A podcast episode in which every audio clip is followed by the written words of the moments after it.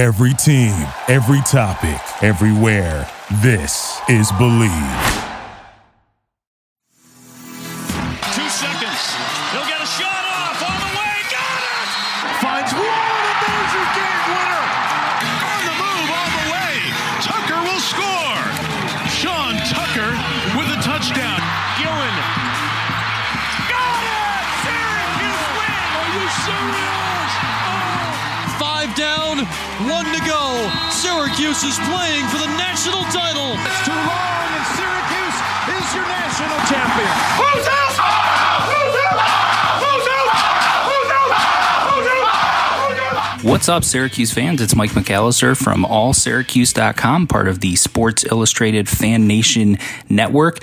We have a very special Believe in Syracuse episode for you today. We are talking Syracuse football NFL draft prospects, and we have a special guest to go through 4 players who are on the radar of NFL scouts. That would be linebacker Mikel Jones, offensive lineman Matthew Bergeron, defensive back Garrett Williams, and running back Sean Tucker for the 2023 NFL draft. Now, some of these guys have eligibility and could return if they elect not to come out after this upcoming 2022 season. But if they all do, where are their prospects right now? We are going to talk to Ryan Roberts from RiseAndDraft.com, who also covers Notre Dame for the Sports Illustrated Fan Nation Network. And you can find him on Twitter at RiseAndDraft. That's RiseNDraft.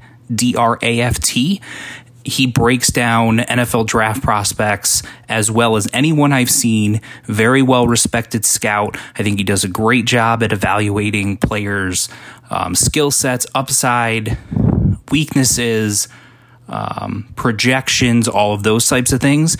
And so it's going to be great to get his perspective on where some of these Syracuse players stand heading into the season. Our partners at Bet Online continue to be the #1 source for all your betting needs and sports info. Find all of the latest odds, news, and sports developments for the NBA playoffs, Major League Baseball, fights, and NFL futures. Bet Online is your continued source for all sports wagering needs, including live betting and the fan-favorite Vegas casino and poker games. It's really easy to get started. Head to our website and use your mobile device to sign up using the promo code BLEAV, that's BLEAV, to receive your 50% welcome bonus on your first deposit. Bet Online, where the game starts. Ryan Roberts now joining the program. Ryan, it's great to have you on. How are you? I'm good, Mike. I'm good. How's everything on your end, man? Everything is great. I follow all of your draft stuff. I always follow draft analysis. I want to know who my Philadelphia Eagles are drafting and how good they are or not good they are, and if I should be mad at the GM or excited about a pick and all of that. So I read and listen to as much draft stuff as I can all year round, and you're one of the best in my view. So I think it's good to have you on, and we'll talk, you know, even though the 2022 season hasn't happened yet. Draft watch never stops, and Syracuse, for I think the first time in a while, has multiple legitimate draft candidates. And, you know, so let's get right into it. We'll start with Mikel Jones. He flirted with it a little bit, considered entering the draft this past year, elected to come back, which I think was a good decision for his draft stock. Where is he right now on draft boards? What are his strengths and weaknesses? Where do you see him right now? Yeah, he's a kid that I've actually been following for a long time. I actually went down to the IMG Academy Media Day when he was a senior in high school, when he was, I think that was the Evan Neal, Noah Cain, Trey Sanders, Nolan Smith year. And I mean, I've always been kind of really intrigued by just his skill set. And I remember I think it was his sophomore year. He had a kind of a breakout campaign, and I think he wore number 13 back then, if I remember correctly. I think he's number 3 now, but correct. He's a really rangy Will type, right? Like, he's not the most physically imposing player, as far as like, he's not the biggest kid in the world. I think on the next level, he projects to be, you know, a true pursuit player. But I mean, the kid just has a knack for making plays, man, whether that's tackles for loss, interceptions and coverage, pass breakups. Like, he has just that knack for understanding how to navigate space. And with how the NFL is now, that is, we're going to create and manipulate space as much as possible. I think Mikel fits perfect into the modern NFL game. And I don't think that he's ever going to be a kid that you're going to say you're a Mike linebacker and I'm going to get you to come downhill and be that kind of enforcer type. But as a Will backer that navigates space and really brings something in coverage, I think he's got upside in that regard. So I'd say that he's firmly in the mid-day three type of conversation right now. I know he just had a really nice year for Syracuse.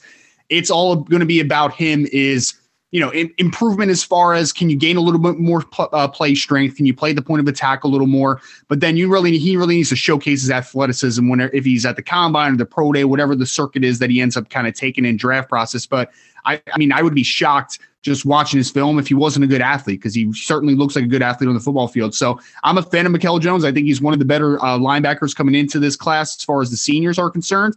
And I think he's got a lot of athletic upside to work with.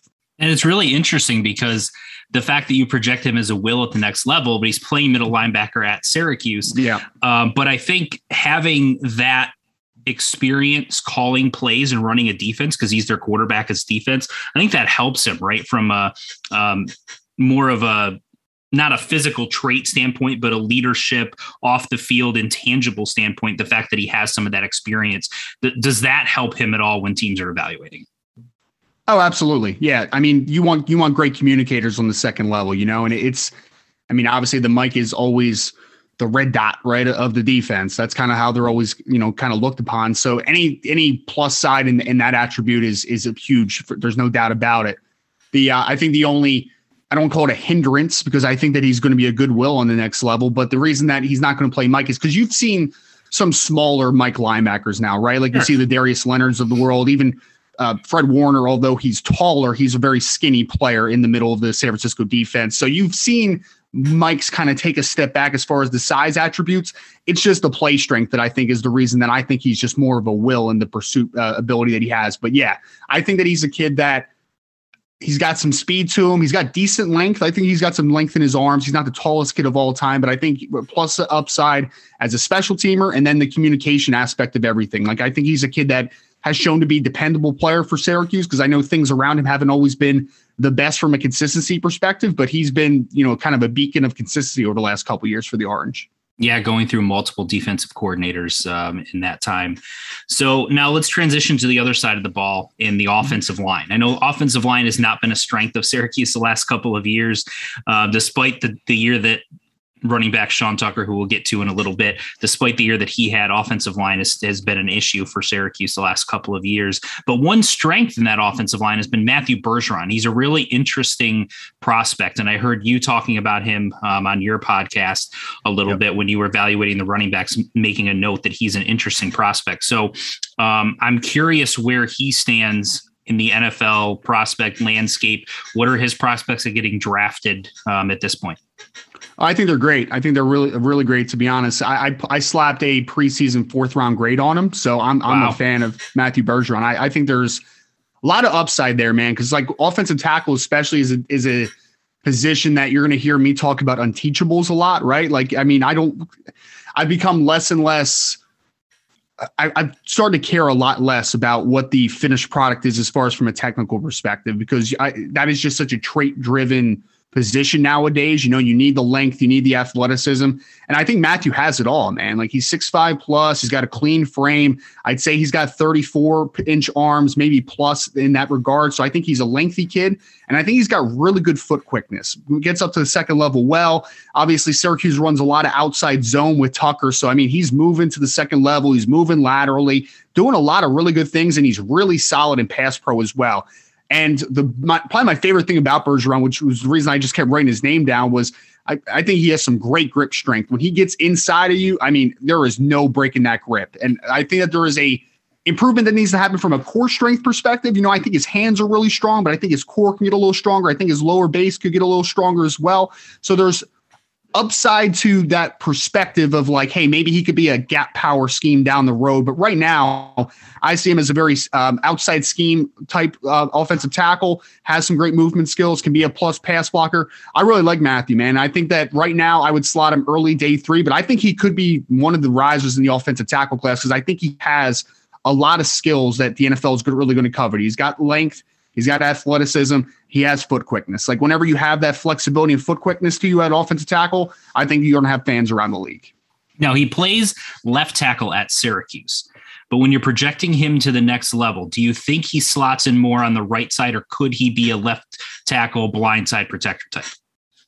Yeah, I think it's becoming more and more interchangeable, to be honest with you. I mean, there used to be a much more like clean indication between blind side and right tackle. But I think nowadays, like you need both guys to be a strength of your team nowadays. But I would say I think that there's no reason that he can't play right tackle. But I think that there's no reason also that you need to worry about moving him if he's at home at left tackles. I think he has all the traits. Usually if I'm moving a guy from left tackle to right tackle, it's because maybe he's not quite as good a pass blocker as you would want at the position on the blind side, but I don't think there's any shortcomings from an athleticism perspective. I think that he can play there. I think he can play right tackle in a pinch.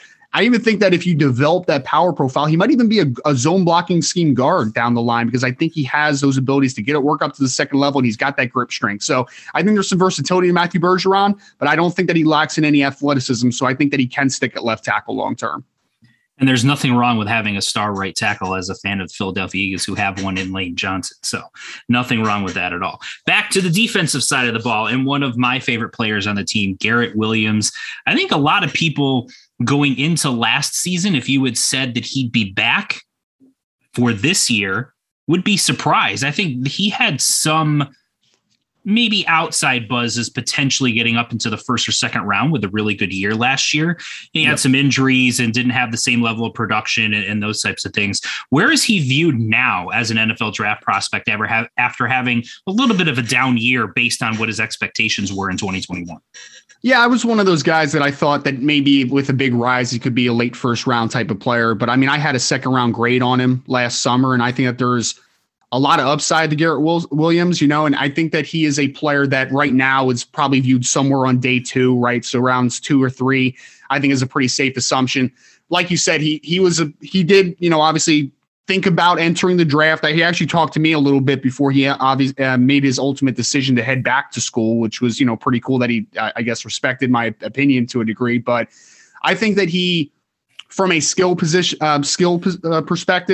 I think he's got as good a instincts at the position as I maybe have seen over the last couple of years, man. Like, he's got great zone awareness. He understands how to play leverage game in man-to-man coverage. Not the biggest corner of all time, but plenty of speed, really good foot quickness. I think he's a player that could work a little bit inside and out, play in the slot a little bit if you need him to, kind of like an interchangeable piece, you know, playing on the outside corner and then moving inside the nickel. So I'm a big fan of him. I know when I talked to him before, he models his game after Jair Alexander, which I think they're from the same town, if I remember correctly. So I really have always liked Garrett a ton. I think he's a safe day two player.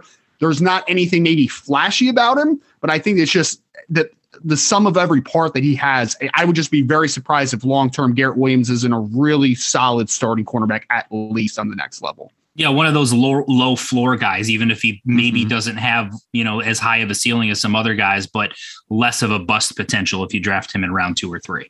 Absolutely. Yeah. I mean, that really says it perfectly. And you need those guys. I mean, you're always kind of reaching for the ceiling for like the cornerback 1 types, but the guys that are the really good cornerback 2s are usually the guys that don't have that high ceiling, but you can see the floor. Like, you know, that's what you're getting on a player like Garrett Williams. So maybe he's only a really good number 2 at the next level, but with how the NFL has evolved now into the pass happy league, that player is very important. So I think he's going to play football on the next level for a long time. And I think he could surprise some people and kind of carve out a long niche as a starter.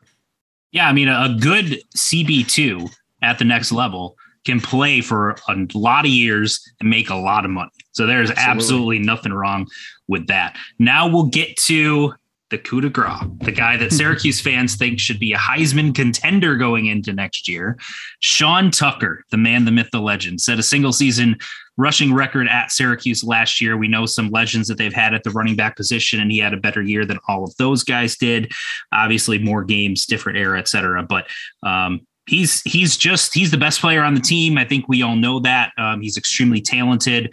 Let's get a little bit of a scouting report on what he is. I know running back in terms of the draft isn't valued as much as other positions are, but, you know, we'll start with the scouting report, maybe a player comp if you got one, and where you think he sits in terms of his draft stock. Yeah, he's a really interesting player. I remember the first time I actually saw him was when he played, because I cover Notre Dame football. So it was actually his freshman year when he broke like that 70-yard touchdown or whatever it was. I was like, yeah, it was the last game of the season, I think. Yeah. Yeah. Yeah. And I was just like, oh, who's that kid? Because that kid was just moving out of different gear at that point. Right. So then you do your research, you see 6'4", 55 meter, indoor runner. And he's a really athletic kid that's, ran track at Syracuse too. So The thing that surprises you a little bit is I think he's a little bit of a tougher runner than like a track football guy that you would originally anticipate. I mean, he's about 209, 210 pounds, and he's a pretty solidly built kid. I actually see, and this one's going to be a weird comp for some people. I think they're kind of going to go like, huh? But he kind of reminds me of Rashard Mendenhall a little bit coming out of Illinois, Okay. And he's a little smaller. Yeah, he's a little smaller than Mendenhall, but like Mendenhall was a really good straight line player, and he just had a no-nonsense approach. And that's what I think we have with Tucker here. Like, really nice speed, quickness is good. But the thing about Sean Tucker that I love is they run a lot of outside zone. And I mean, that kid sticks his foot in the ground and he is going like there's no nonsense to his approach as a running back. Right. So I think that he has a really nice style. And it's very interesting for the running back position, because for me, it's simply the teams that run that specific system. So the wide zone. So we're talking about the San Francisco 49ers, New York Jets, like that brand of football. Those teams are the ones that are going to value him the most. So could he be a third-round pick, second-round pick? It's possible if those teams kind of value him. But I think that there's going to be some teams that are just, is he a true power system runner? Maybe not. Is he a full-time inside zone guy? Probably not. But like inside zone mixed with some outside zone with that home run speed, I like Tucker a ton. I really do. I think he's been durable. He's been dependable. And he's got breakaway speed. So in that system, I think he's got starter upside and maybe a Pro Bowler. I mean, it's potential there because, you can't teach that athleticism that he has. He's got some special traits to him. Yeah, Rashard Mendenhall, he was only in the league, I don't know, 6-7 years, something like that. But he had about a 3 to 4 year window where he was really good. He was, not the best running back in the league, but one of the better running backs in the league and was on some really good Pittsburgh Steelers teams. It's an interesting comp, and we'll see how it plays out. I know he hopes that he probably sticks in the league a little bit longer than sure. Rashard did. But it's going to be interesting. I'm really interested to see how some of these guys do.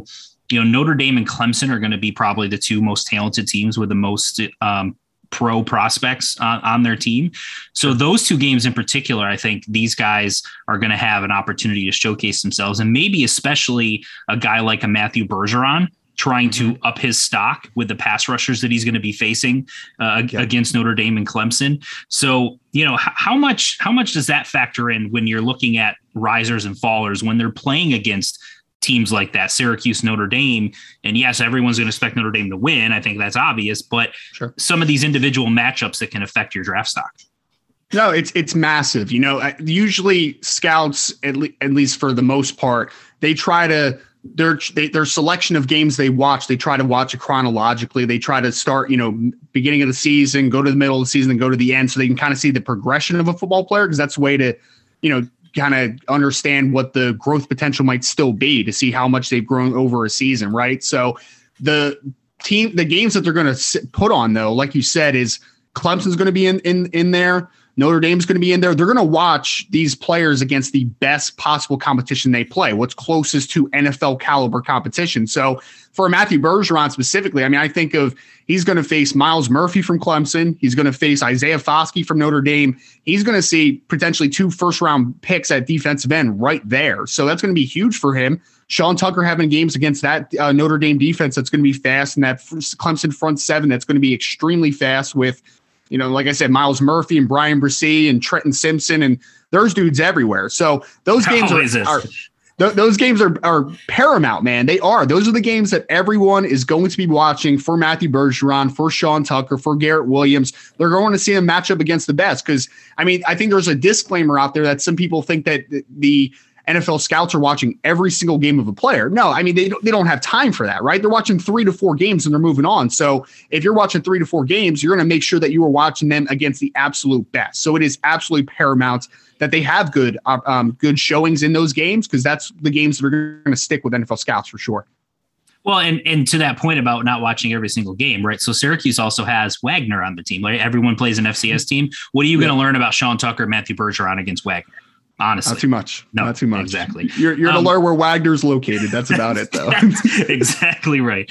Ryan, I really appreciate your time. Why don't you tell our listeners where they can find you and find all of your draft content? And I know, obviously, for those interested in the Notre Dame perspective leading into that game, that you cover them and recruiting and scouting for them as well. Yeah, absolutely, Mike. Again, I appreciate you having me on. So if you want to go to my Twitter, it's @RiseAndDraft. You can also check out RiseAndDraft.com. I try to keep everything as simple as possible. It's, you know, really a kind of a nerd out session for any NFL draft geeks out there, right? Like I keep the database podcasts, prospect database, the mock draft simulator, like everything's on there that you could possibly want from an NFL draft perspective. If you want to check out some Notre Dame content before the Syracuse game, you can go to irishbreakdown.com. It's on Sports Illustrated. And it's going to be fun to check out the season, man. It seems like it's been football it has been football for so long now. So I'm just itching to get back into the swing of things, man. Summer scouting is already killing me a little bit, to be honest. Oh, me too. I'm excited about training camp being here shortly and all of that for sure. And for all of our listeners, that's Rise and Draft with an N, not the word and. So RISENDRAFT. That's his Twitter account and his website. But make sure you go check that out. Not only just if you're curious, you know, for following Ryan and what the Notre Dame perspective is in that game, but everyone has a favorite NFL team, right? So go check it out, see who the draft prospects are, and then you can go back, which is what I do after I see the Eagles full draft class. I go back and look at the database and take a look, and it helps you evaluate and get excited or upset about your team as well. Ryan, really appreciate your time. Thanks for stopping by. Absolutely, Mike. Appreciate you, man.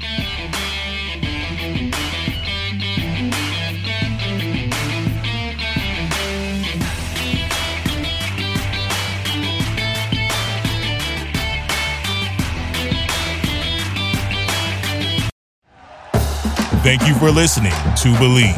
You can show support to your host by subscribing to the show and giving us a 5-star rating on your preferred platform. Check us out at Believe.com and search for BLEAV on YouTube. You know when you're listening to a true crime story that has an unbelievable plot twist that makes you stop in your tracks? That's what our podcast, People Are the Worst, brings you with each episode. I'm Rachel. And I'm Rebecca. We're identical twins who love true crime cases that make you say, "Didn't see that coming," and we hate the people responsible for them. Listen to People Are the Worst now on Apple, Spotify, or wherever you get your podcasts.